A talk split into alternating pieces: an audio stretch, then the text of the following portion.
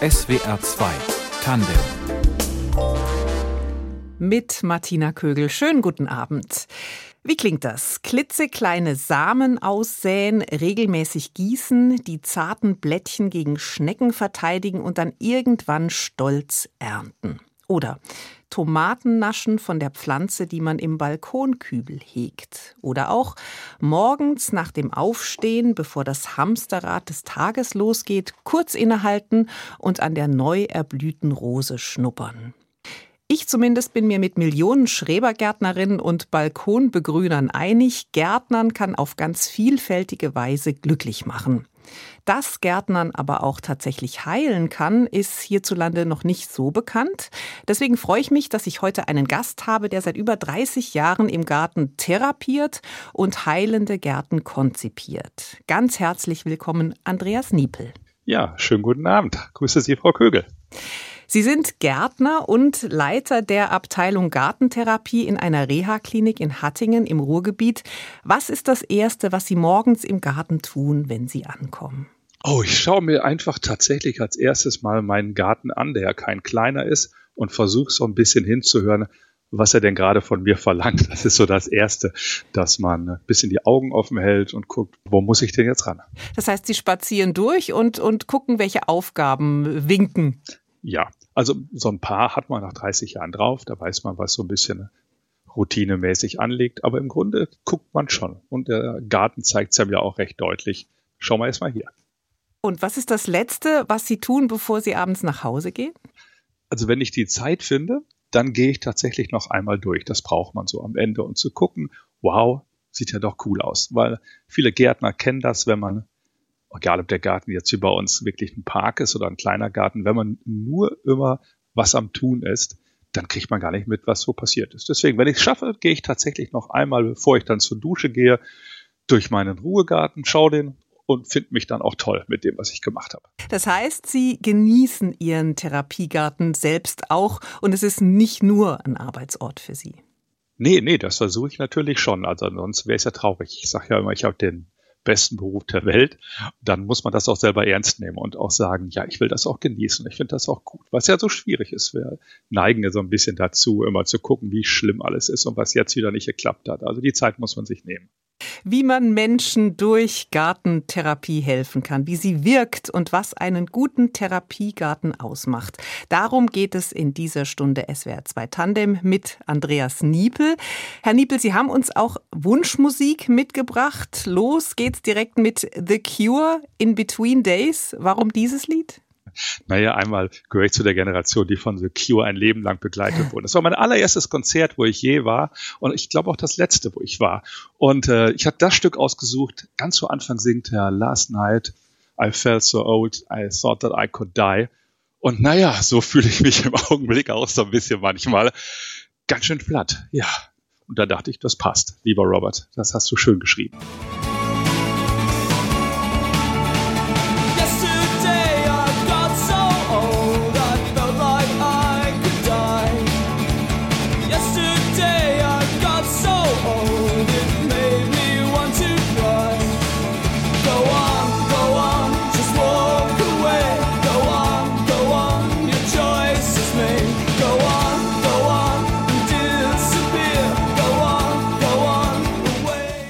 Andreas Niepel ist mein Gast in SWR 2 Tandem. Großer Fan von The Cure, wie wir gerade gehört haben. Gärtner, Gartentherapeut, Buchautor und Ausbilder in Hattingen an einer Fachklinik für neurologische, neurochirurgische und neuropädiatrische Rehabilitation. Herr Niepel, was haben die Patienten, die zu Ihnen kommen?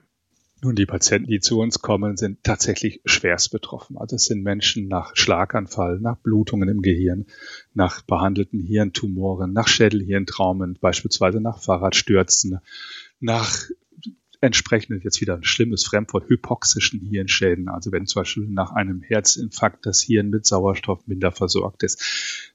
Und man kann sich vorstellen, das sind Menschen, die wirklich so etwas, wie es ein Kollege mal gesagt hat, die Katastrophe ihres Lebens erleben. Die alles wieder zum Teil neu lernen müssen. Und was machen Sie konkret mit diesen Patienten dann in Ihrem Garten, wo Sie ja therapieren? Vielleicht können Sie uns ja erstmal so eine Art ja. Überblick über einen typischen Tag bei Ihnen geben.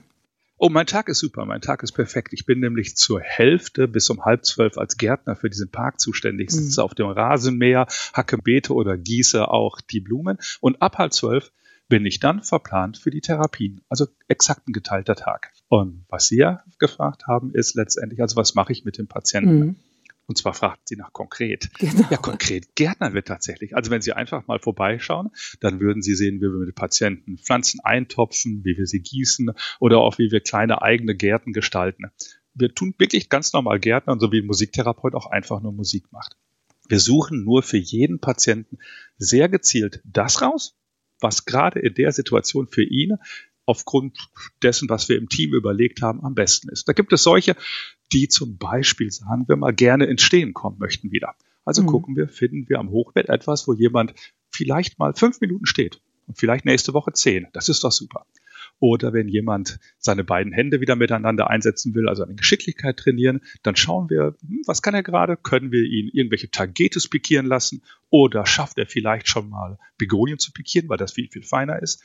Oder wir gucken eben, wenn wir jemanden haben, wo wir merken, boah, der ist echt am Boden und der muss wirklich mal was anderes als Therapie auch sehen und das braucht er auch, um Kraft zu tanken, dann machen wir auch mal Blumensträuße einfach, weil das kennen wir von uns alle. Danach geht es einem besser. Also wir Gärtner und das eben angepasst an dem, was wir gerade erreichen wollen. Ich hoffe, das war konkret genug. Das war sehr konkret. Ich frage mich gerade, das heißt, es geht äh, zum einen um motorische Tätigkeiten, die dann wahrscheinlich im Kontext der Gartenarbeit, äh, sage ich jetzt mal, ganz anders motiviert sind, als wenn man jetzt, sage ich mal, in der äh, Ergotherapie für möglicherweise jetzt einen Schlaganfallpatienten, wie man es vielleicht schon öfter gesehen hat, an einem Tisch Perlen von links nach rechts aufnimmt und wieder ablegt. Da kommen jetzt so die Begonien ins Spiel, die Sie genannt haben, dass man Pflänzchen pikiert. Also ist da die Motivation ein großer Faktor? Ja, auf jeden Fall. Wobei ich auch die Ergotherapeuten jetzt mal Schutz nehmen muss. So, so böse Sachen machen die nicht mehr. Aber natürlich, wir haben ganz, ganz viele Patienten, die einen Bezug zum Garten und zur Pflanze und zur Natur haben. Und wenn es für jemanden, für den es ja teilweise echt schwierig ist und manchmal auch deprimierend, wenn Sachen schwerfallen, die man vorher so einfach und so gut konnte, wenn es dann jemandem hilft, wenn er etwas macht, was er A kannte, B, wo er vielleicht die Abläufe drin hat und C, was ihm auch noch Spaß macht, wow, warum sollten wir dann nicht den Garten nutzen? Und deswegen arbeiten wir gar nicht quasi in dem Sinne jetzt statt der Ergotherapeuten, sondern wir entwickeln das schon ganz gut gemeinsam mit den Ergos, mit den Heilpädagogen, mit den Psychotherapeuten, mit den Physiotherapeuten. Es ist tatsächlich so, ja, so ein bisschen ist Gartentherapie wie so ein gutes Männerduschgel. Das kann man ja auch nehmen als Spülung, Shampoo, für den Körper und zur Not das Auto mit sauber machen. Und so ähnlich ist das mit Gartentherapie. Da gibt es eine Menge Kollegen, die das nutzen. Also das ist, kann man es sagen, so eine Art Wirkverstärker für die Ergotherapie, für die Krankengymnastik? es ist erstmal eine Art Werkzeug für die Kollegen mhm. auch. Also ganz, ganz häufig kommen dann eben auch Kollegen sagen, boah, ich habe jetzt einen Patienten, ich bin Physiotherapeut zum Beispiel, ich möchte mit dem dies und jenes üben, hättest du nicht was?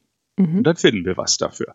Oder eben, dass wir jemanden dann bekommen, ich hätte jemanden für euch, der hatte früher einen Schrebergarten, der ist momentan in dieser und jener Situation, also der soll einfach mal wieder verstärkt seine linke Seite einsetzen. Könnt ihr für ihn was konzipieren? Das geht ganz gut im Garten. Und bei Ihnen sind auch viel jüngere Patienten, Jugendliche und Kinder. Da sind vermutlich die Aufgaben ganz anders. Was tun Sie da? Ja, also man kann so ein bisschen sagen, bei den Erwachsenen sind es wirklich häufig diese Tätigkeiten des Gartens, also diese ganzen Bewegungsanforderungen und Ähnlichem, die wir nutzen. Bei den Kindern sind es eher die, ich sag mal, Objekte des Gartens die Elemente, mit denen wir arbeiten. Wenn ich so ganz, ganz einen auf dicke Hose machen will, würde ich sagen, wir Gärtner arbeiten mit Erde, natürlich. Das hat kein Kind im Krankenhaus. Wir arbeiten mit Wasser. Das funktioniert immer. Das hat auch kein Kind. Wir arbeiten mit unterschiedlichen Temperaturen, also Feuer und mit Luft, also mit dem Leben. Und wenn wir sehen, dass wir kleine Kinder haben, die aufgrund des Fahrradunfalls für Wochen, Monate vielleicht aus ihrer normalen Entwicklung rausgerissen sind, dann geht es ja nicht nur darum, dass sie wie die Erwachsenen bestimmte Fähigkeiten wieder neu lernen, sondern dass man erstmal gucken muss, also was braucht dieses Kind jetzt mhm. auch an Wahrnehmung? Und da können wir ganz, ganz viel bieten im Garten. Und der Unterschied zum Alltagsgärtnern ist wahrscheinlich, dass man ein Therapieziel hat, das man auch definiert und planmäßig verfolgt. Also es ist ja viel mehr als nur Buddeln, sage ich jetzt mal. Genau, das ist ja so. Der Unterschied ist eben, wie Sie gesagt haben, dass wir einen Plan haben, dass wir überlegen gemeinsam mit dem Patienten, also wo wollen wir hin und was können wir dafür machen. Das ist tatsächlich der größte Unterschied. Sie arbeiten jetzt seit 30 Jahren mit Patienten gartentherapeutisch in der Klinik. Was für Momente oder Begegnungen sind Ihnen da besonders in Erinnerung geblieben? Also meine prägendste Erinnerung, und es war ein Aha-Effekt für mich, wir betreuen Patienten schon sehr, sehr früh in ihrer Entwicklung. Teilweise gehen wir ans Bett, einfach weil wir es nutzen, um jemanden zu aktivieren, wenn wir kleine Blumengestecke machen, wenn wir über Pflanzen auch nur sprechen. Also sehr, sehr früh. Und so war ich auch mit einer Kollegin bei einer Patientin, die schwer betroffen war, der es auch echt schwer fiel, sich nur an die Bettkante zu setzen, was aber gelang, weil sie Blumen toll fand. Mhm. Und eines Tages hatten wir den Plan, wir versuchen mal, sie dazu zu überreden, sich in den Rollstuhl zu setzen und wir fahren mal nach draußen und da machen wir ganz, ganz viel. Also haben wir ihr gesagt, Mensch, Frau, nennen wir sie Müller, wir würden sie heute gerne erstmalig in den Rolli mobilisieren und mit ihnen nach draußen fahren. Mhm. Da brach die in Tränen aus und sagte, ich war seit fast einem Jahr nicht mehr draußen. Es war eine ältere Dame, Altenheim, Schlaganfall, Akutkrankenhaus, Reha. Und als wir draußen waren, mussten wir gar nichts mehr machen. Das alleine draußen sein hat so gewirkt. Diese Geschichte habe ich ganz, ganz häufig immer erzählt, weil die mich so beeindruckt hat. Ich kriege jetzt schon wieder eine Gänsehaut. Ich auch. Aber viele Leute, viele Leute haben das gar nicht verstanden. Naja, das ist halt so, muss man mit leben. Bis Corona kam. Und als dann Corona da war, und manche Leute mussten, wenn sie sich erinnern, in der Anfangszeit mal zwei Wochen in der Wohnung bleiben in Quarantäne.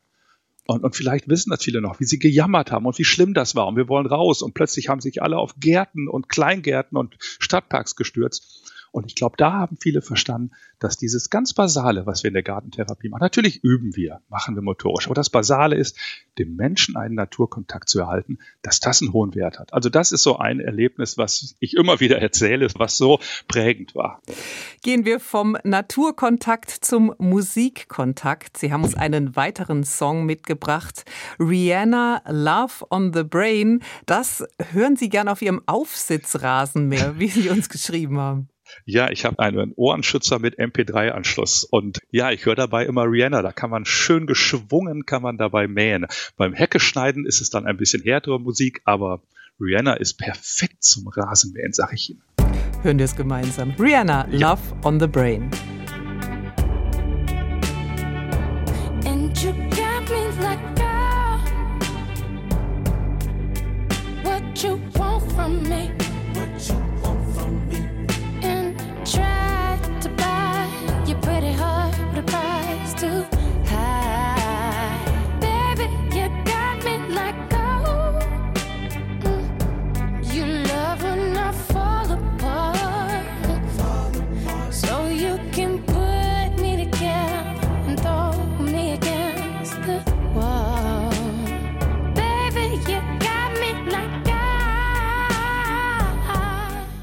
Andreas Niepel leitet seit über 30 Jahren das Team Garten Gartentherapie an der Reha-Klinik in Hattingen im Ruhrgebiet. Und Sie haben in dieser Zeit das Gelände auch gestaltet, Herr Niepel. Das ist enorm, allein von den Ausmaßen 150.000 Quadratmeter, damit rund 150 Fußballfelder groß. Können Sie uns vielleicht mal auf einen kurzen Rundgang nehmen? Was gibt's bei Ihnen alles? Also es gibt eine Menge. Man hat ja Platz bei 150.000 Quadratmeter. Es gibt Bereiche, die tatsächlich jeder sofort so als Therapiegarten erkennen würde. Also wir haben eine G-Schule, wo man es wieder üben kann, verschiedene Treppenstufen zu gehen, wo man es üben kann, auf verschiedenen Untergründen zu gehen, wo man es üben kann, auf verschiedenen Steigungen zu gehen oder auch so etwas wie einen relativ gut angepassten Spielplatz für die Kinder bei uns in der Einrichtung oder auch einen kleinen Sportplatz. Also das haben wir. Wir haben aber auch sehr gezielt Bereiche, die dem Patienten eine Art von Flucht ermöglichen sollen, einen Ruhegarten mit hohen Hecken, wo ich das Gefühl haben kann, so ich entscheide jetzt mal selber und ich suche mir meine Ecke, wo ich hingehe, mhm. der auch sehr, sehr klar gestaltet ist. Wir haben einen großen landschaftlichen Teil, wo man tatsächlich zum Beispiel mit der Wandergruppe auch mal das Gefühl haben kann, boah, ich Mensch, ich schaffe es tatsächlich, diesen Klinikalltag auch tatsächlich real zu verlassen. Vom Weißen ins Grüne. Ja, alle, die schon mal länger im Krankenhaus waren, kennen das Gefühl und wenn es nur kurz vor die Tür ist zum Rauchen meinetwegen, dass das ein wichtiger Schritt ist, raus aus dieser Einrichtung. Also ein wenig dem Ganzen entkommen und wenn man das mit drei, vier Schritten schafft, dass man sich umdreht und man sieht plötzlich Rhododendron, man sieht Hecken, man sieht Buchen, man sieht Birken, alles das, dann ist das von unschätzbarem Wert. Denken Sie an die gute Frau in Gänsefüßchen Müller, mit der mhm. wir erstmals draußen waren. Und was vielleicht auch nicht unwichtig ist, der Garten ist relativ klar zu erkennen. Er hat klare Formen, er hat klare Linien, er hat eine sehr klare Formsprache. Sie finden um die 100 Kreise die Menschen, die in diesen Garten gehen, sollen relativ schnell das Gefühl bekommen, ach, das verstehe ich. Ach, so ist der Aufbau. Da ist dies, da ist jenes. Also, also es soll Gefühl sie nicht überfordern. Von, genau. Also das Gefühl von Sicherheit ist natürlich ganz besonderes, gerade in der Situation. Und da hilft das, wenn ich relativ schnell das Gefühl habe, okay, ich kann das hier kontrollieren. Und man kann das ganz einfach deutlich machen. Man macht alle Eingänge zum Beispiel deutlich. Das gibt den Leuten das Gefühl, ach, ich kann mal ein Stückchen gehen, ich finde ja wieder zurück. Oder so Kleinigkeiten, dass man von einer Bank aus am besten immer die nächste sieht. Sonst geht man erstmal nicht weiter. Wenn man nicht weiß, kann ich hinter dieser Kurve auch sitzen und eine Pause machen. Also es gibt ganz, ganz viele Details, die man erstmal gar nicht sieht, sondern denkt, Mensch, ja, ein schön gepflegter Park, wo wir uns aber sehr genau überlegt haben, wie ist eigentlich die Situation der Menschen hier? Auf Ihrer Homepage, da steht, die Qualität eines Therapiegartens erschließt sich daraus, wie gut er zum therapeutischen Konzept passt. Was heißt das? Also der Therapiegarten wird nicht vom, vom Garten oder von den Pflanzen her gedacht. Ich, ich kann mal ein Beispiel sagen. Wir haben einen extra Garten für unsere geschützte Station und der ist super. Ganz, ganz toller Therapiegarten war der, hatte auch sein Ziel. Das Ziel war, so einer Unruheraum zu geben. Man sollte dort laufen, man sollte ein Stückchen für sich sein können, alles das. Hat super funktioniert. Der passte zum Konzept. Dann haben wir das Konzept geändert. Wir wollten dann mit den Patienten dort gärtnern. Und ganz, ganz schnell fanden wir auch welche, die gärtnern wollten. Und plötzlich habe ich mich umgeschaut und geguckt, okay, was kannst du mit diesen Menschen machen? Was für äh, Patienten waren das dann? Das sind Menschen mit neurokognitiven Störungen, mhm. die vor allem Gedächtnisstörungen haben, mit all dem Nachfolgenden, dass sie Dinge durcheinander bringen, dass sie in Verwirrung geraten. Mhm. Deswegen geschützt. Mhm. Auf jeden Fall habe ich Tätigkeiten in diesem Garten gesucht und ich habe nichts Passendes gefunden. Entweder war es zu kompliziert oder körperlich zu anstrengend mhm. oder zu kompliziert, das zu erklären. Das heißt, plötzlich war der gleiche Therapiegarten ein schlechter Therapiegarten, der war falsch. weil ich dort nichts mache. Mhm. Der war falsch und ist der gleiche Garten. Mhm. Das bedeutet letztendlich, dass man eben sagen kann, die Qualität dieses Therapiegartens hängt davon ab, was will ich mit ihm machen. Und das ist ja häufig sehr, sehr unterschiedlich. Vielleicht kann ich noch ein Beispiel geben. Ja. Manchmal geht es darum, dass der Patient das Gefühl von Erfolg hat. Da soll was bei rauskommen. Ich will tatsächlich merken, wow, ich kann etwas. Mhm. Dann wähle ich ganz bestimmte Pflanzen, die auch immer funktionieren. Das wollte ich gerade fragen. Also je nach Konzept oder Therapieziel brauchen Sie dann auch andere Pflanzen, ne? Genau. Also es gibt die, wo ich wirklich, wenn ich sicher sein will, dass es funktioniert, dann nehme ich Studentenblumen. Das geht immer. Oder ich nehme eben Zwiebeln und Kartoffeln, wenn jemand länger da ist. Das funktioniert auch. Manchmal möchte ich aber auch, dass jemand tatsächlich sich um die Pflanze wirklich intensiver kümmern muss, dass es nicht von alleine kommt. Dann nehme ich zum Beispiel, viele kennen das von zu Hause, sowas wie fleißiges Lieschen. Wenn das Wasser haben will, das zeigt es aber ganz deutlich. Das hängt ganz schlapp. Und wenn man es, ja, und wenn man es gegossen hat, dann steht es nach einer halben Stunde da. Manchmal suche ich Pflanzen danach aus, wenn die Leute vorher erzählen, was sie im eigenen Garten hatten dass mit sie mir zeigen können, wie es geht. Und manchmal suche ich aber auch ganz, ganz neue Pflanzen, weil auch das ist ja ein therapeutisches Ziel, den Blick zu öffnen, mal was Neues zu wagen. Also wir suchen das schon sehr gezielt auch. Pflanzen können ja auch Erinnerungen wachrufen. Jetzt gerade, wenn Sie von älteren. Menschen sprechen, kommen Sie so auch auf ganz andere Art ins Gespräch mit Patienten, wie möglicherweise die anderen, ich sag mal, Gewerke nicht? Also wenn ich jetzt drin denke, ich ja. erinnere mich, im Garten meiner Oma, da stand ein tränendes Herz. Da bin ich als kleines Mädchen immer davor gekniet. Und wenn ich irgendwo so eine Pflanze sehe, dann bin ich im Garten meiner Oma. Das haben ja viele Menschen solche Assoziationen. Ja, ja, bei mir ist es der Opa und das ist das Lehrliebstöckel. Der ist mein Opa. Ohne Frage. Sobald ich ihn riech, ist er da. Ja, natürlich nutzen wir das aus. Und äh, das Spannende ist, ich frage sehr, sehr häufig Patienten so nach alten Gartengeschichten und es kommen zum Beispiel immer Oma und Opa vor. Das finde ich super. Also mhm. ne, Oma und Opa sind die Hauptperson. Bei Ihnen, bei mir und bei meinen Patienten auch. Und sind immer in dem Sinne häufig positive Geschichten. Das ist erstmal toll. Häufig ist ja auch Erinnerungsarbeit keine sehr einfache. Und da ist es ganz gut, wenn ich mit positiven Erinnerungen arbeiten kann. Es gibt eine Hitliste der Pflanzen, die ich höre. Erdbeeren, Tomaten, ne, kommen immer wieder vor. Und was wirklich wichtig ist, wenn mir jemand so eine Gartengeschichte erzählt und man hört so ein bisschen auf die Zwischentöne, dann, dann sagt er, also wir hatten ja früher einen Apfel, das ist eine Sternrenette, die muss man so und so schneiden, dann heißen die Zwischentöne, ich weiß etwas, mhm. ich, ich kann etwas, ich kenne Sorten und ich weiß, wie man umgehen muss. Und selbst so ein Nebensatz wie, und das ist nicht einfach, ist für Menschen, die im Reha-Prozess jeden Tag erleben, was sie jetzt nicht mehr können und wie schwierig Sachen fallen, eine ganz, ganz wichtige Stütze. Ich habe eine Geschichte, ich kann etwas und ich weiß was Besonderes. Wir haben jetzt vermehrt von älteren Patienten mhm. gesprochen. Auf welche Gartenerfahrungen setzen Sie zum Beispiel speziell bei Jugendlichen? Da geht es ja äh, weniger um diese Form von Erinnerungen oder Erfahrungen. Was steht da im Mittelpunkt? Das ist eine ganz, ganz spannende Frage, weil ich habe ja gerade erzählt, dass es manchmal darum geht, dass äh, Sachen funktionieren sollen. Mhm. Jetzt habe ich bei Jugendlichen zusammen mit meinen Kollegen gerade so nach der Corona-Zeit plötzlich eine besondere Erfahrung gemacht. Und zwar haben wir Ableger gemacht, die habe ich ins Gewächshaus getragen mit den Worten, wollen wir mal gucken, ob die angehen. Mhm. Und da waren die entsetzt. Weil die sagten, wieso, wir haben doch alles richtig gemacht. Die müssen doch angehen.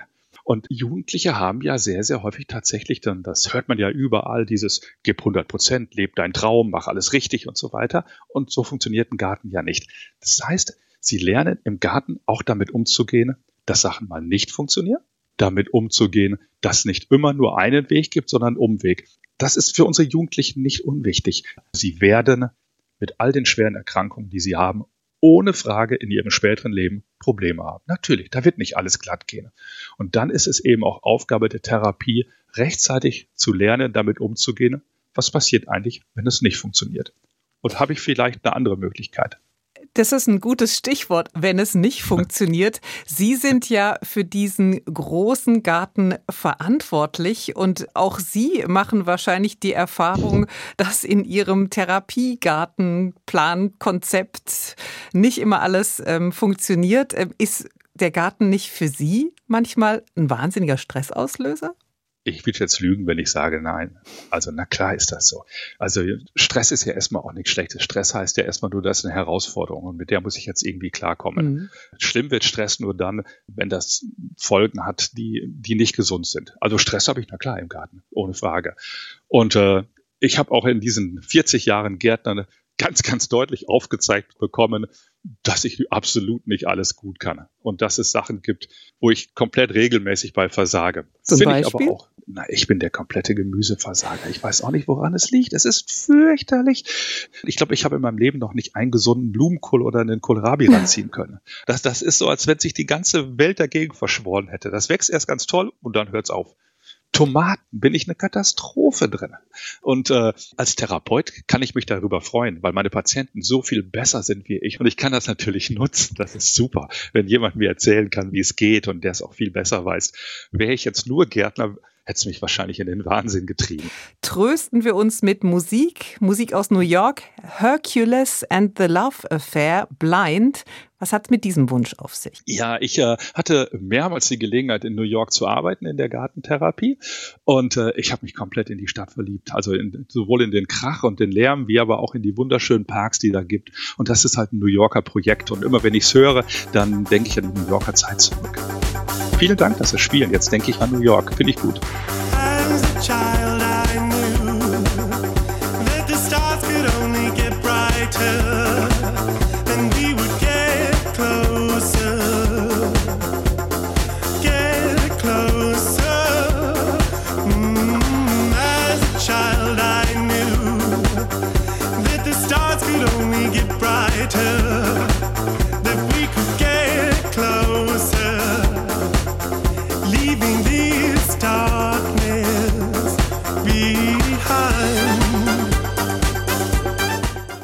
Mein Gast in SWR 2 Tandem ist der Gärtner, Gartengestalter und Gartentherapeut Andreas Niepel. Geboren sind Sie, Herr Niebel, 1963 in Ochtrup in Münsterland.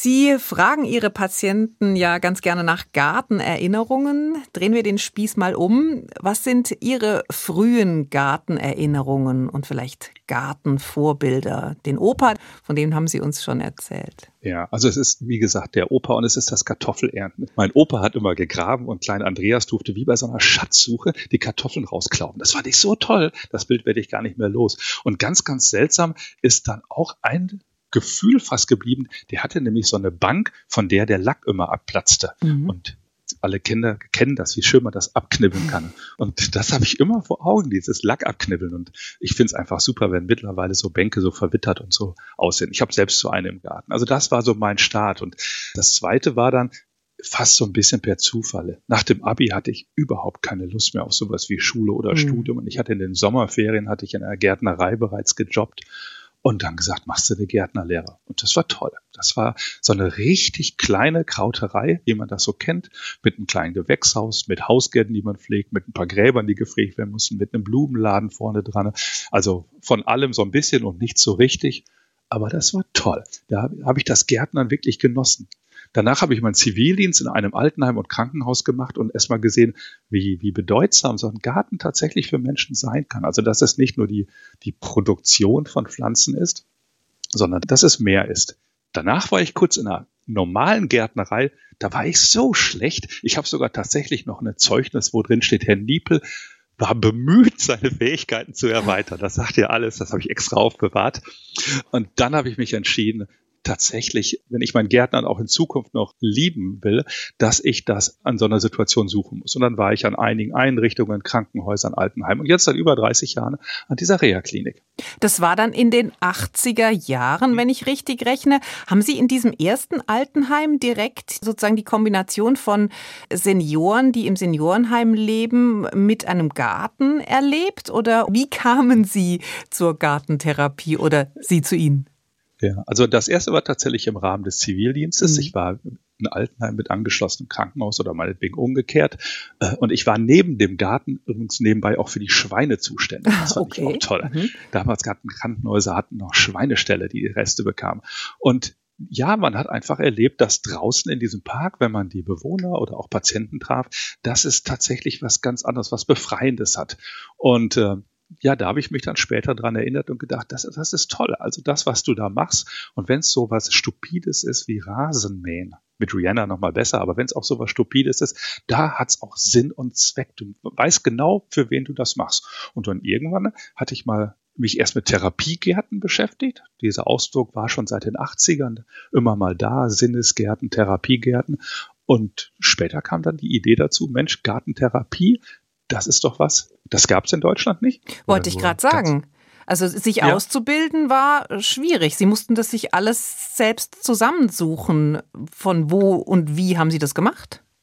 Ja, zum einen bin ich dann irgendwie tatsächlich in die USA gegangen. Da ist ja Horticulture Therapy eine anerkannte Therapieform. Habe mir das dort angeguckt. Horti Horticulture Therapy. Und Ach. ich habe lange am TH gearbeitet jetzt, damit das passend ist. Nein, dort ist das eine anerkannte Therapieform.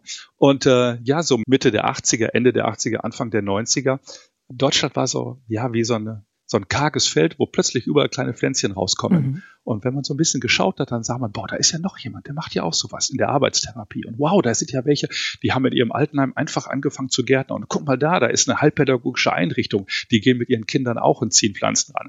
Und dann nahm das seinen Weg, dass man sich vernetzt hat, dass man Kongresse veranstaltet hat, dass man irgendwann Partner gefunden hat. Bei uns war es die Caritas, mit der man die ersten Weiterbildungen entwickelt hat, die ersten Hochschulen.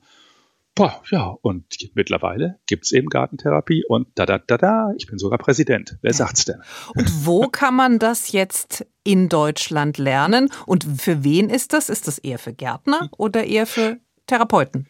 Das war eine ganz spannende Frage. Wie entwickeln wir das? Also es sind mit Sicherheit ganz, ganz viele Therapeuten, Pflegende, aber auch Pädagogen, die quasi mit dem Garten und mit der Gartentherapie ein zusätzliches Werkzeug kriegen. Aber wir wollten von vornherein auch die Gärtner im Boot halten. Einfach mit diesem ganz doofen Grundsatz im Hinterkopf, ich kann mir keine Tanztherapeutin vorstellen, die Tanzen absolut blöd findet. Oder eine, eine Musiktherapeutin, der keine Beziehung zur Musik hat. Und so wollten wir diesen grünen Bereich unbedingt dabei halten. Und ich brauche eine Weiterbildung. Die kann ich zum Beispiel auf Studienniveau in Wien oder in Zürich machen. In Deutschland oder ich kann in Deutschland, nein, in Deutschland gibt es keinen Studiengang in dem Sinne, aber es gibt verschiedene Weiterbildungen. Eine davon ist in der Bildungsstätte des Gartenbaus in Grünberg, also in der offiziellen Bildungsstätte. Mhm. Und es gibt noch ein paar weitere. Da kann man auf der Homepage der Internationalen Gesellschaft Gartentherapie mal schauen.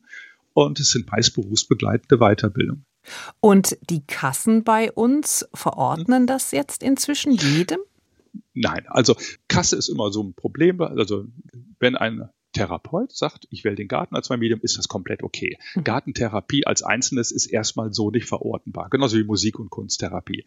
Es ist aber in bestimmten Katalogen enthalten und wenn Reha-Einrichtungen wie bei uns das anbieten, dann wird das letztendlich auch honoriert. Es gibt aber jetzt tatsächlich seit dem letzten Jahr das erste Angebot einer wirklich großen Krankenkasse, das ist die IKK Klassik, die, da sind es Altenheime, dabei unterstützt, die Gartentherapie einzurichten, finanziell zusammen mit dem Institut Gärten helfen Leben können so Altenheime tatsächlich Leute ausbilden lassen oder weiterbilden lassen als Gartentherapeuten. Sie bekommen Gartentherapie bezahlt über ein ganzes Jahr. Also da kommen so die ersten Schritte. Und als Gärtner weiß ich ja, manche Sachen müssen wachsen. Sie haben es vorhin schon angesprochen. Sie waren viel auch in der Welt unterwegs, in Sachen Gärten, zunächst ja. lernend, jetzt, wie gesagt, ausbildend. Zuletzt waren Sie an Projekten im Irak beteiligt und in der Ukraine. Wollen Sie vielleicht eins rausgreifen und uns erzählen, worum es dabei ging?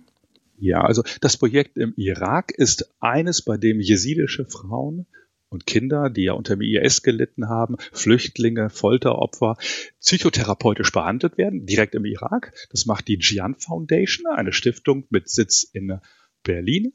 Und die haben irgendwann entschieden, wir haben auch einen Heilgarten, einen Healing Garten, dass deren Psychotherapeuten davon profitieren würden, wenn sie auch zusätzlich eine gartentherapeutische Weiterbildung bekommen. Und hat uns angesprochen, wir haben als Gärtenhelfen Leben das konzipiert. Wir haben ein Coach-Team aus der ganzen Welt zusammengestellt mit Matt Witrowski aus New York, den ich von daher kenne. Wir haben jemanden aus Taiwan gefunden. Wir haben jemanden aus Paris, aus Österreich und aus Deutschland und sind seitdem in Kontakt und erarbeiten mit diesen Therapeuten Gartentherapie passend für Sie. Das ist natürlich ganz, ganz anders als an anderen Stellen. Ähnliches Projekt ist jetzt gestartet in der Ukraine für eine Reha-Einrichtung, wo eben auch zurzeit tatsächlich Verletzte, Kriegsverletzte behandelt werden, aber wo man sich zukünftig schon auf die ungeheure Anzahl von kriegstraumatisierten Menschen, die auf einen zukommen werden, spezialisiert. Und auch dort kann Gartentherapie eine wichtige Rolle mit übernehmen. Ist das Gärtnern etwas, das Menschen überall zusammenbringt, erdet, Grundbedürfnisse anspricht, Oasen schaffen kann zum Atem holen in, in einer schwierigen Umgebung? Oder ist das jetzt zu verklärend allgemein gedacht? Also ich glaube schon, dass das Gärtnern Menschen verbindet. Also jede Kultur hat auch eine Gartenkultur hervorgebracht. Und sowohl die Anzucht von Lebensmitteln, das ist einfach ein wichtiger Bestandteil der menschlichen Kultur, aber auch jede Kultur hat Zierpflanzen hervorgebracht. Ich kenne keinen Mensch, der sich nicht an Blumen erfreut, der den Duft nicht mag und so weiter. Und was wir so sehen, wir sind ja im starken internationalen Austausch. Natürlich gibt es ganz, ganz, ganz unterschiedliche Ansätze dabei und ganz, ganz unterschiedliche Sachen, die wir nutzen. Dort im Irak ist es vor allem das Gefühl von Sicherheit. Bei uns an der Klinik ist es das Übende vom mhm. motorischen Verkehr. Natürlich nutzen wir was anderes. Aber wenn man dann hinguckt, was machen die Menschen? Sie nehmen einen Topf, sie nehmen ein bisschen Blumenerde, sie nehmen eine Jungpflanze und sie topfen es ein. Das verbindet uns. Das muss man auch keinem groß erklären. Wir haben bei uns an der Klinik auch sehr, sehr viele Patienten, die des Deutschen nicht mächtig sind. Zurzeit haben wir einen kleinen Jungen auch aus der Ukraine, wir haben arabische Patienten. Und da muss man nicht viel sagen. Sie stellen einen Topf auf den Tisch, sie tun die Erde dazu, die Pflanze und jeder weiß, was gemacht werden muss erstmal. Das ist schön. Zeit für mehr Musik in SWR 2 Tandem. Sie haben für uns ausgesucht Kasper, gib mir Gefahr. Warum? Da muss ich kurz was zu erzählen vorher. Und zwar, wir haben ein Projekt für unsere Jugendlichen extra. Und äh, da hören wir natürlich auch Musik bei. Und im letzten Jahr haben dann mehrere Jugendliche gesagt, das ist unser Lied. Also wenn man auf den Text gleich hört und jemand singt dann da, ich will nicht auf meinen Körper hören, ich will einfach wieder machen, was ich will. Die ersten Versehrten kehren zurück oder noch mehr Self-Care und wir sterben vor Glück. Dann, dann sieht man einfach, ja, dass es ganz besondere Bedürfnisse bei Jugendlichen gibt. Und ich finde das Lied natürlich auch toll, aber es erinnert mich an, an diese Jugendlichen, die damals bei uns im Garten waren und die einfach toll waren. Und deswegen habe ich mir das gewünscht.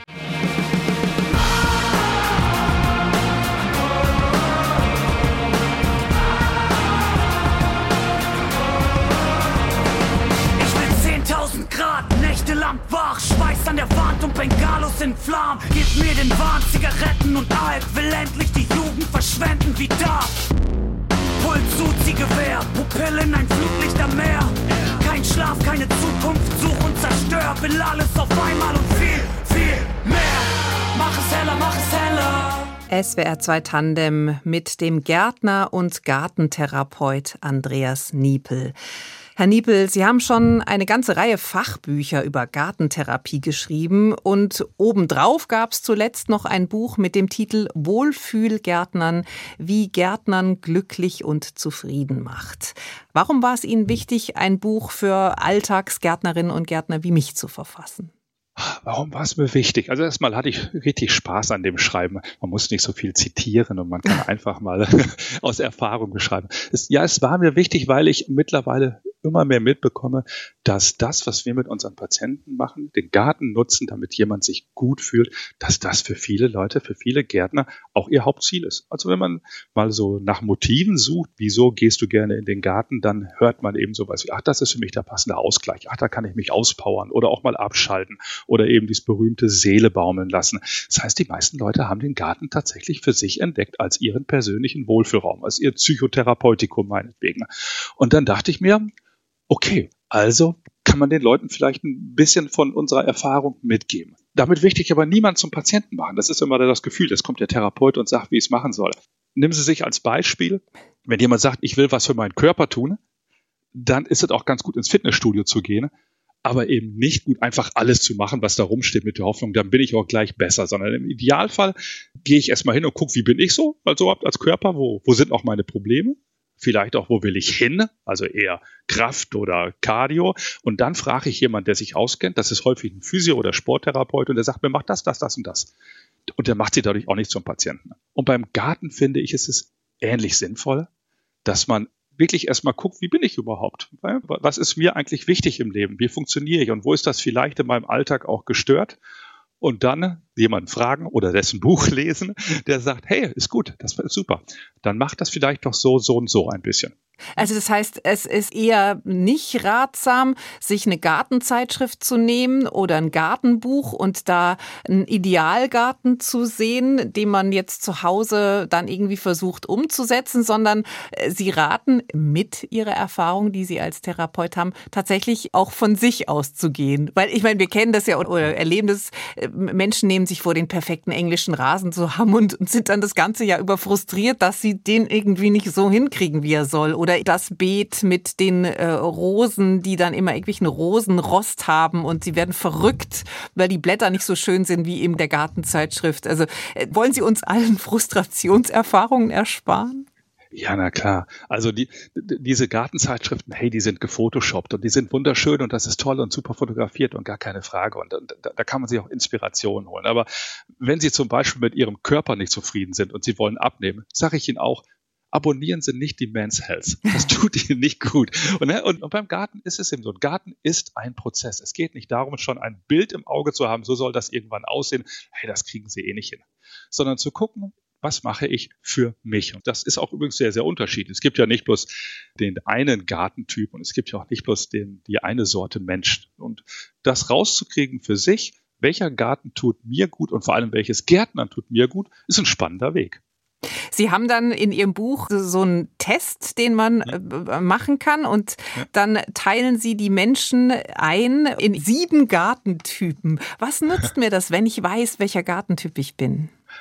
Okay, also die, dieser Test, er fragt tatsächlich ein bisschen von hinten rum die psychischen Grundbedürfnisse. Das ist ein bisschen getrickst. Es ist ein Test, mit dem Sie rausbekommen, welches Bedürfnis, was wir alle haben, ist für mich eigentlich besonders wichtig. Und das ist erstmal okay. Es gibt Menschen, für die ist es besonders wichtig, Gemeinschaft zu erleben. Mhm. Also Bindung, soziale Integration, für die ist das das Höchste. Die leben von anderen Menschen. Es gibt andere Menschen, für die ist das auch wichtig, aber nicht das Höchste. Für die ist das Wichtigste, sich selbst positiv darzustellen, in seiner Geschichte, in seiner Kreativität. Es gibt Menschen, für die ist es ganz, ganz wichtig, sich körperlich zu erleben. Und dieser Test geht erst einmal in die Richtung, dass man rauskriegt, was sind eigentlich so die Dinge, die für mich persönlich besonders wichtig sind.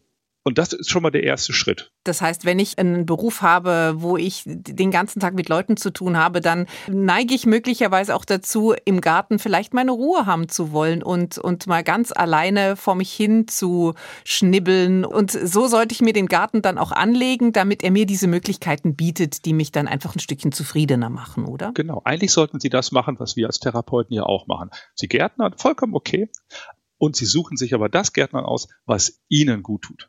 Und dann gibt es eben den, der sagt, ah, ich bin ein Nasenmensch. Für mich ist Garten, ich will rausgehen, ich will nichts tun, ich möchte die Augen zumachen und ich möchte einfach mal was ganz, ganz Positives genießen. Das ist vollkommen okay. Wenn jemand so tickt, dann soll der diesen Garten genau dafür nehmen, vor allem wenn sein Alltag vielleicht anders ist. Und wenn jemand sagt, für mich ist es unglaublich wichtig, dass ich meine Ruhe habe, dass ich das Gefühl habe, hier kann mir jetzt mal keiner was, hier bin ich geschützt, also das Gefühl von Sicherheit. Und ich habe das in meinem Alltag vielleicht nicht, ständig kommt irgendjemand an wow, nutzt dein Garten genau dafür. Und wenn jemand sagt, für mich ist es ganz wichtig, mich positiv darzustellen, das brauche ich einfach, eine gute Rückkopplung und alles und hat dann aber vielleicht einen Alltag, wo er ständig, und das haben wir heute alle, fremd bewertet werden, Social Media, was auch immer, und das tut ihm weh, hey, dann nutzt dein Garten, um genau das Bedürfnis zu befriedigen. Und das geht mit so ein paar Tricks einfacher. Und dann übrigens keine Gartenzeitschriften an der Stelle. Wo und wie entspannen Sie eigentlich? Im Garten zu Hause vermutlich nicht, oder? Mm, nee, es, es, es geht so. Also ich, wie viele Gärtner, wenn man den ganzen Tag tatsächlich draußen ist, genießt man es auch einfach dann mal auf dem Sofa die Augen zuzumachen. Oder ich male ganz gerne. Ich male gerne, das ist mein Ding. Genau, malen, Musik hören, eher mein Ausgleich. Zu Gast in SWR 2 Tandem war der nimmermüde Gärtner und einer der Pioniere der Gartentherapie in Deutschland, Andreas Niepel. Ganz herzlichen Dank, dass Sie bei uns waren. Ja, ich bedanke mich bei Ihnen, war sehr, sehr angenehm. Redaktion der Sendung hatte Christine Werner, Technik Jean-Pierre Massabo und die Musik hat heute komplett unser Gast mitgebracht. Ich bin Martina Kögel. Tschüss und schönen Abend noch.